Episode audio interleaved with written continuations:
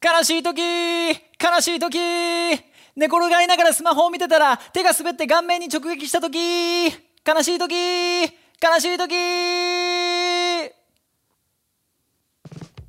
改めまして皆さんようこそライハース大阪のようです。教会へようこそ。皆さん素晴らしい1週間過ごしますか？素晴らしいですね。はいね。ということで今現在はですね、えー、この Be Happy Attitude、えー、幸せな態度を持つということで、えー、そういう風なねシリーズを今やってます。ねマタイの5章からねいろいろね、えー、1行ずつというか1つずつ区切りながら、え、聖書箇所をシェアしてそこにね関するそのテーマを、え、こうやってストーリー、え、そういうシェアをしながらね、え、やってると思うんやけども今日は、え、マタイの5章の4節、え、悲しみを嘆いてる人は幸いです。そういう人は慰められるからですね。ここの聖書箇所悲しみの中。ねそういう人は幸いです。慰められるからです。イエスによって慰められる、ね、そういうふうな、えー、この悲しみに対してのテーマ、ね、これに対して今日はメッセージをしていきたいと思います。でもちろんね悲しいことってやっぱり日常の中でたくさんあると思うよね、まあ、さっき言ったみたいに、まあ、寝転がりが寝転がりながら、えー、スマホがね、えー、顔面に直撃して悲しいなって思うことも、まあ、日常些細なこととかいろいろあると思うし、まあ、もしかしたらね新しい新学期とか、えー、いろんなところに新しいところに行って新しい学校に行ってとか職場に行ってとかってなってなかなか友達とか、えー、話しかけれるような人がいなくて1人で孤独で寂しい、ね、そういう風な、ね、悲しさ、ね、そういうのもあると思うし、ね、もしくはね本当にねなんかいろんなね、状況の中で、ね、自分の大好きな人愛してる人、ね、そういう人が亡くなってしまって、ね、本当に悲しい思いの中でいる、ね、そういうふうな、ね、出来事、ね、そういうのも俺たちの人生でみんなの人生できっと体験することがあると思う、ね、もしかしたら今このメッセージを聞いてる、ね、そのあなた自身が今そういう悲しみの中にいるかもしれないでもでもそういう人に対して、ね、本当に今日のこのメッセージが、ね、本当に励ましになってくれることがめちゃめちゃ励ましになります。ね本当にあなたが、ね、今日のメッセージを通して励まされてほしい。しいなと思います。じゃあね今日のメッセージタイトルはこちらです、で、イエスはあなたの悲しみを知ってくれてるということです。イエーイ。ね、本当にね、たくさんいろんな人生の中で悲しみがある中で、ね、今日ね、ストーリー、ね、聖書の中から、ね、またストーリーを読んでいきたいんやけども、今日はヨハネの11章に書かれてある、ね、ラザロ、ね、ラザロという、えー、人が出てくるこのストーリーをシェアしていきたいと思います。ね、このラザロっていうのは、マルタとマリア、ね、この2人の姉妹がいて、その、えー、三男、三男ですね、三男坊、えー、弟として、ね、ラザロっていうのがおるんやけども、このラザロが、ね、病気で、ね、重たい病気で、ね、今にも死に死んでしまいそうな状況、ね、そういうふうな瀕死の状態。でそれを、ね、助けて、えーね、助けてもらおうと思ってそのマルタとマリア、ね、この2人がイエスに対して伝言を送ってでどうか、ね、ここに来て、ね、ラザロのために祈ってください。そういうふうにして、え、伝言を送ったところ、ね、それで、ね、このラザロや、ね、イエスたちが、ね、どういうふうなことになっていくのか、ね、それが今日シェアするストーリーです、ねえ、これを通してこのストーリーを通して神様がどんな神様であるイエスがどんな神様なのか。ぜひそれを受け取ってほしいなと思います。では行きましょう。よーいアクション！イエス様あなたがよく知ってるマルタとマリアから伝言が来ています。それはこちらです。私たちの弟ラザロが死にかけています。どうか手を置いて祈りを捧げてください。そうすれば必ず必ずラザロは癒されるはずです。ああ分かった。ラザロよ。俺が必ず助ける。先生じゃあ今すぐ出かける準備を。2日待つ。えええ？2日待つ？あいやいやいや先生ちょっと俺たちの仲間にそんな2日待つみたいな名前の弟子いないですよ。だから2日間ここで待つって言うてね。でもこれには理由があるんや、ね、これはラザロの死を通して神様の栄光がよりたくさんの人たちに表されるためなんや。2日後。さあここがラザロがおる町やな。イエス様なんでもっと早く来てくれなかったんですか？そうすればラザロは死なずに。ラザロはマルタマリア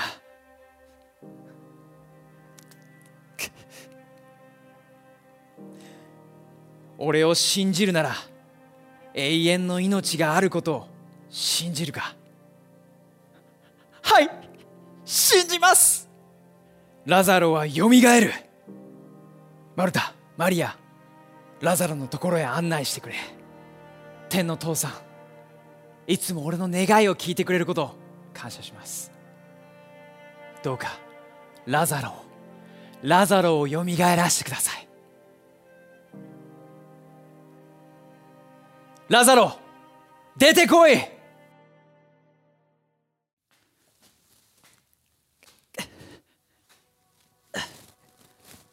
俺はえ俺死んでたのか？ラザロよかった。よかった。はいカット、ね、ということで、ね、今日のストーリーは、ね、病気で死にかけてたラザロが、ね、イエスによって死からよみがえった奇跡のストーリー。すごいストーリーやね。うん。ね、でも特に今日注目したいの、ねそのね、その注目したいところっていうのは奇跡が起こる前の時、ね、その起こるまでに何があったのか。でそれを通してイエスが、ね、俺たちの神様である。イエスがどんな神様なのか。でそれを知ってそして俺たちが悲しみの中でもどんな態度でいられるのか。いるべきなのか。でそれを今日受け取って励まされていくことができると思う。でまず1つ目に言いたいことのポイントっていうのがイエスは見えないところでも働いてくれてるってこと、ね、さっきのストーリーの中でもあったようにイエスはなぜかなぜかそのラザロが今命の危険に、ね、状態にいるっていうことを知った上で2日間、ね、自分がいる場所にとどまった。なんでこの2日間とどまらないといけなかったのか？なんで早く行かなかったのか？そういうその理由っていうのは俺たちには理解できへんかもしれない。でもイエスには計画があった。その2日間を通してその計画っていうのは、ね、さらにたくさんの人たちに、ね、イエスの神様の栄光が示されるため、ね、そういうふうなことがあった。ね、それは、ね、俺たちにとっても何か2日以上かもしれへんし何か自分が願っていることイエスに対して祈っていることでそれが動かなくて何も起きなくて奇跡が起こらなくて、ね、神様は何もしてくれてないような。で何も、ね、俺たちの祈りを聞いてくれてない、ね、そういうふうに感じる時っていうのが、ね、あると思う。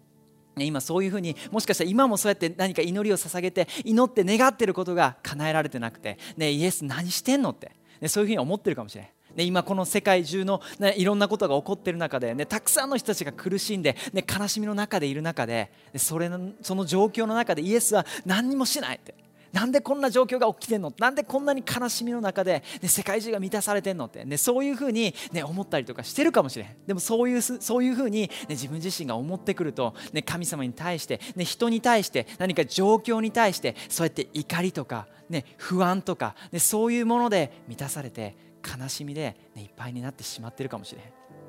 ね、でも俺たちができること、ね、そうやって悲しみの中でも俺たちができることっていうのは、ね、イエスに対して信頼していくこと、ね、イエスは今この状況の中でも何か素晴らしいことのために動いてくれてる。働いてくれてる、ね、それを信じて信仰を手放さないこと、ね、それが俺たちにできることやと思う、ね、さっきイエスが、ね、このストーリーの中で言ったみたいに2日間とどまったのには計画がある。ね、そうやって俺たちが見えてない時も、ね、イエスは俺たちのためにこの世界のために人々のために素晴らしいことのために何かをしてくれてる、ね、だから、ね、もしかしたら今何か辛い状況の中、ね、そして困難な状況の中そうやって悲しみの中にいるかもしれん、ね、そういう時って何か全てを手放して、ね、もう全てが嫌になって、ね、そういうふうな感情にそういうふうな、ね、心になってしまうかもしれん。でも励ましたいのは、ね、そういう時やからこそ、ね、悲しみの中にいる時時やからこそ、ね、そのイエスに信頼することそして信仰を手放さないでいてほしい、ね、イエスこそが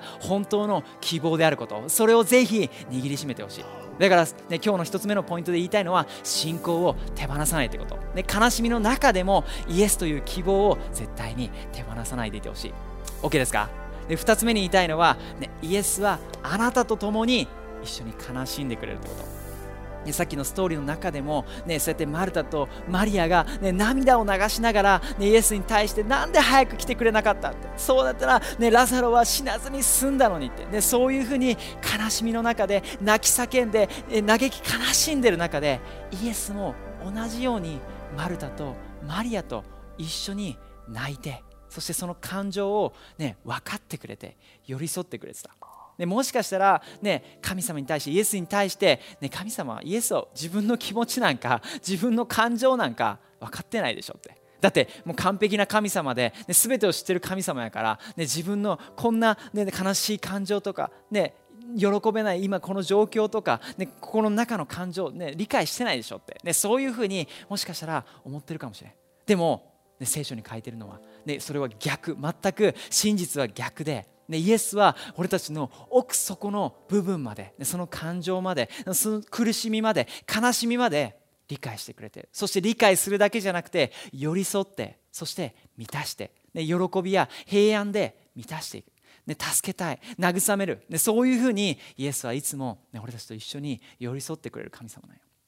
ね、だからこそ、ね、俺たちが、ね、俺たちが一緒に悲しむ時にイエスは一緒に悲しんでくれる。で俺たちが喜ぶ時にはイエスも一緒に喜んでくれる。でもしかしたらイエスは、ね、俺たち以上に自分自身以上に、ね、本当にもっと奥底まで理解してくれてるかもしれない、ね、それぐらい俺たちのことを本当に理解してくれる素晴らしい神様。ね、本当になんか自分たちが悲しみの中で、ね、本当に嘆き悲しんでる時って何かそれに対して解決策とかアドバイスとか、ね、そういうのが欲しいんじゃなかったりするよね。ね本当にそういう時に必要なのは、ね、自分自身の感情を自分自身の今のこの状況を、ね、理解してくれててそしてそれに感情と一緒に寄り添ってで一緒にいてくれるでそれを分かってくれて慰めてくれる存在それがあなたにとって、ね、もしかしたらすでにいるかもしれない。でもいないなかったとしてもイエスが完全なそういう存在に寄り添ってくれる、ね、慰めてくれる。励ましを与えてくれる、ね、助けを与えてくれる、ね、そういうふうな存在にイエスがいつもなってくれる。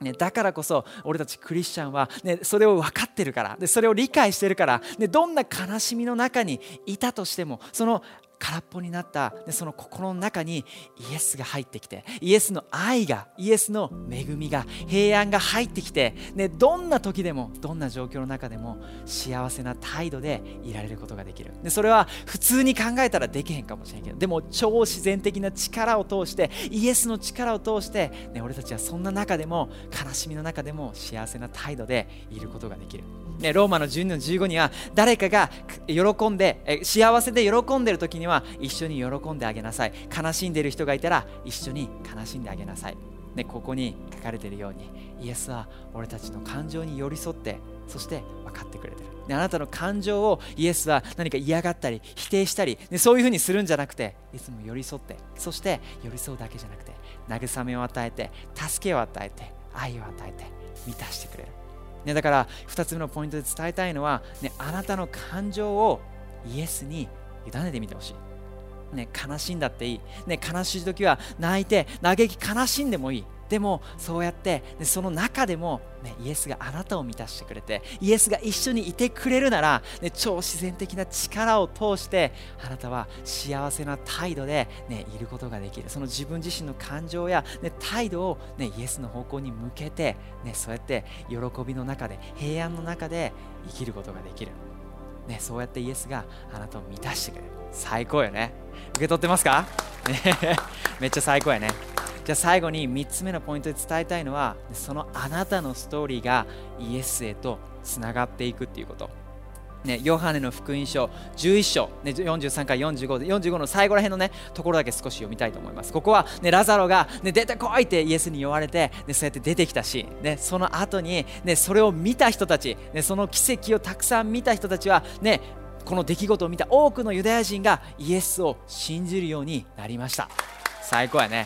このストーリーこの奇跡のストーリーを通して、ね、イエスのストーリーを通してたくさんの人たちが、ね、イエスが最初にね言ったようにたくさんの人たちがイエスを知るきっかけになった、ね、救いを、ね、救いを得ることができるきっかけになった、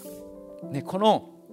奇跡っていうのは、ね、本当に、ね、イエス以外、ね、誰も想像できへんかった、ね、マルタとマリアも、ね、そしてラザロも、ね、もちろんイエスを信じてた。神様へと信じてた。だけど、ね、それでも何が起こるか理解できへんかったよね。だから、ね、俺たちが思う何かこういうふうになったらいいのなとかこういうふうになったらいいよなとか何か奇跡こういうふうなことが起こってほしいとか、ね、そういうふうに俺たちの頭の中で、ね、想像することあるかもしれんけどでもね、ここで伝えたいのはイエスの奇跡イエスの計画っていうのは、ね、俺たちが考えるその想像するよりもはるかに超えた素晴らしい計画が、ね、イエスにはあるっていうこと。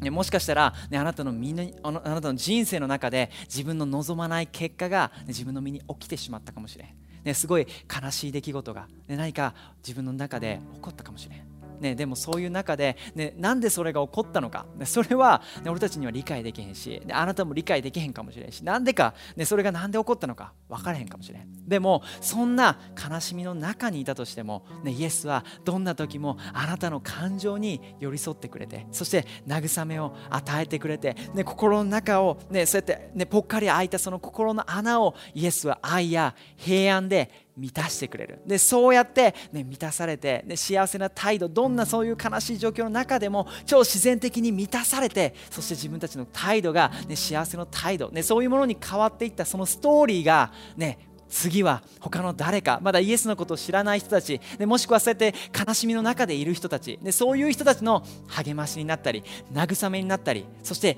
イエスを知る救いのきっかけになったりしていくと思う。それが第2コリントの1の3から4にこう書いてある。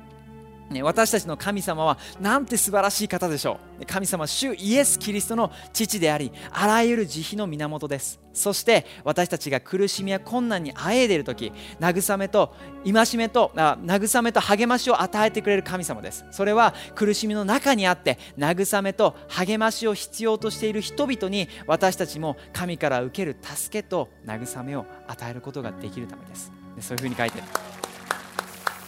ね、俺自身、ね、すごく悲しい、ね、そういう、えーね、出来事、ね、俺が俺の人生にもあって、ね、少しちょっとそのストーリーをシェアしたい。ね、俺は、ね、数年前、ね、大好きなおじいちゃん、ね、それが、えー、おじいちゃんが、ね、急に、えー、病気で倒れてしまって、ね、病院に運ばれて緊急搬送されてしまった。そして、えー、それを情報を聞いて、え病院に駆けつけて家族みんなで駆けつけた時には、ね、おじいちゃんはもう、ね、昏睡状態で意識がなくてそして、ね、何かチューブにつながれて、ね、本当にもう、え瀕死の状態をさまようそういうふうな状況だったよね。そして、ね、家族が呼ばれて、ね、お医者さんが俺たちに言ったのはね、おじいちゃんはあと3日ぐらいで亡くなってしまいます。亡くなると思います。そういうふうに言われた。で俺自身、ね、本当に小さい時からずっといつも一緒に遊んで遊んでくれて、ね、一緒にご飯を食べたり、ね、いろんな話をして、ね、すごい自分のことを大切にしてくれたおじいちゃんやったから、ね、本当に大好きなおじいちゃんで、ね、自分自身本当に悲しくて、ね、家族みんなで、ね、おじいちゃんもう意識もないおじいちゃんの前で、ね、本当に泣きながら、ね、本当に、ね、おじいちゃんが死んでしまうって、ね、そういうふうな悲しみで、絶望と、ね、不安と、ね、そういうもので、ね、すごい溢れてた。えなんで？ってなんでこんなことが、ね、俺のおじいちゃんに起こるの？って神様助けてって、ね、そういうふうに思った。でもそうやって悲しみの中ですごいいっぱいになる中でもでも、ね、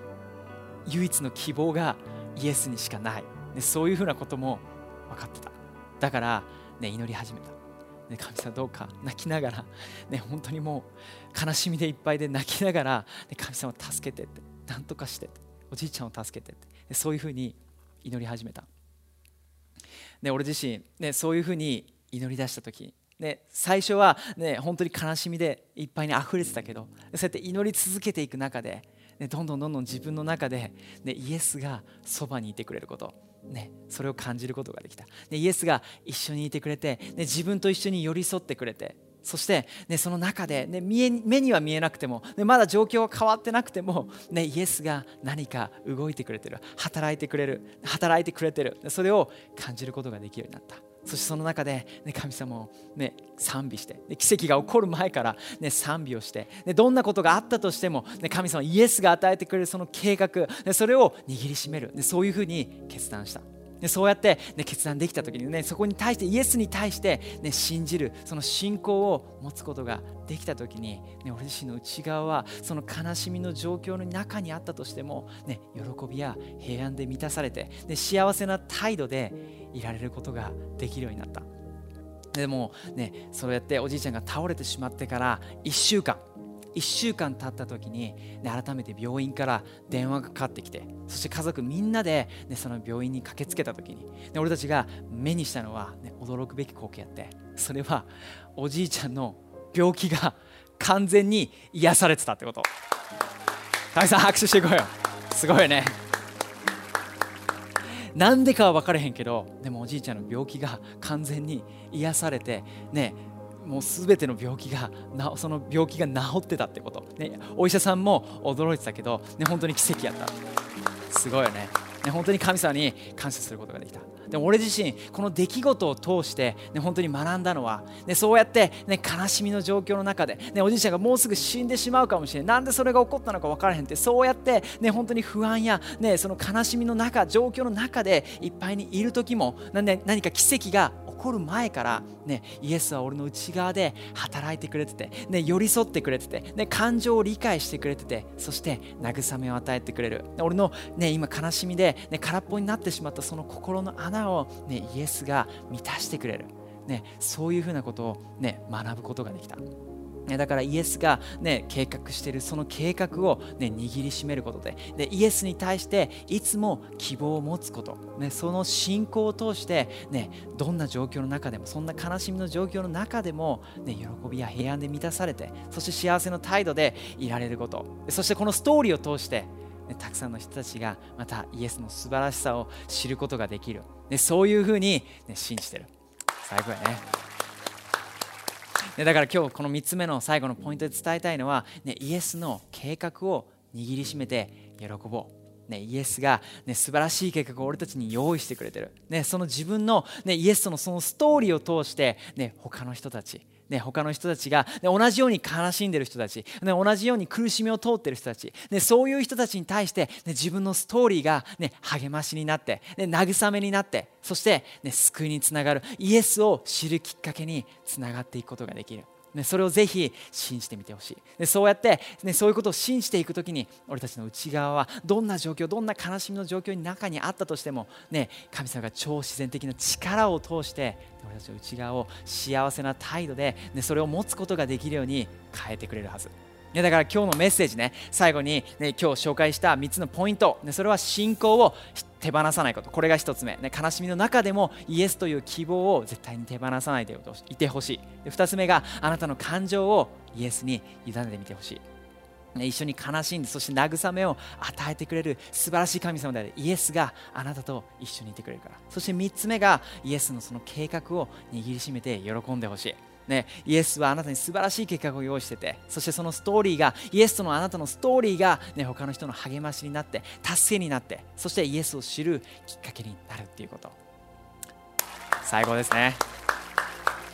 今日のメッセージみんな励まされてますか？ね、本当に俺たちが、ね、どんな状況であったとしても、ね、そういうふうないろんな悲しみのある状況の中でもイエスがその悲しみの状況の俺たちの内側を満たしてくれて超自然的な力を通して満たしてくれてそして喜びや、ね、平安でそして幸せな態度で、ね、俺たちがそういう素晴らしい態度を持つことができるようになる。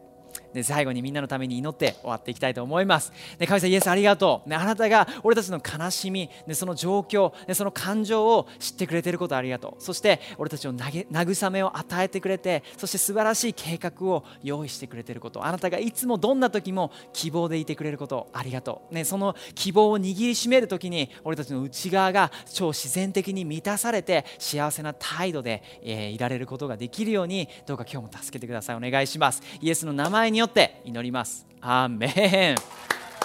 ン。エイメン。最高やね。ねぜひ、みんな励まされたと思うのでぜひコメントとかね送ってください。そして最後にもう一つのグループのために祈っていきたいと思います、ね、それは、ね、今日このメッセージを聞いて、ね、初めてイエスを自分の人生で信じてみたい、ね、今日いろんな悲しみの出来事、ね、そういうふうなシェアをしたけど、ね、自分自身も、ね、何かいろんな悲しみを経験して、ね、いろんな日常的な人間関係のことでとか、ね、もしかしたらさっき言ったみたいに誰かを亡くしてしまってってそういうふうに、ね、悲しみの中で絶望の中で、ね、もしかしたら、ね、経験したり今もその状況にいるかもしれないでも、ね、その中で、ね、この世界に、ね、何か希望を見出すことは、ね、本当に完全な世界じゃないから、ね、できないけどでもイエスっていう素晴らしい神様が、ね、いるなら、ね、それを信じるなら俺たちにはどんな状況の中でも希望を持つことができる。どんな悲しみもそれを喜びに変えてくれる素晴らしい神様である。イエスっていう存在があなたの人生の中にいてくれる、ね、今日それを受け取りたい信じたいと思う人。でもしくは一度離れてしまったけど戻ってきたいと思う人。でそういう人もぜひ今日、ね、イエスを受ける決断をしてみてほしいと思う。ね、今から3つ数えた後に今っていうからぜひ、ね、その今見てる状況の中で、ね、できる、ね、あなたができる形で、ね、決断をしてみてほしいと思う、ね、心の中でイエスを信じるって戻ってくるってそういうふうに決断してみるのも。でそして、ね、もしね何か口で言えるならイエスを信じるって、ね、戻ってくるってそういうふうに、ね、言ってみてほしい。いいですか？で今から3つ数えた後に今って言うからぜひその決断を、ね、してみてください。じゃあいきます。3 2 1今。イエスを信じるって。戻ってくる。ぜひそういうふうに今決断してみて。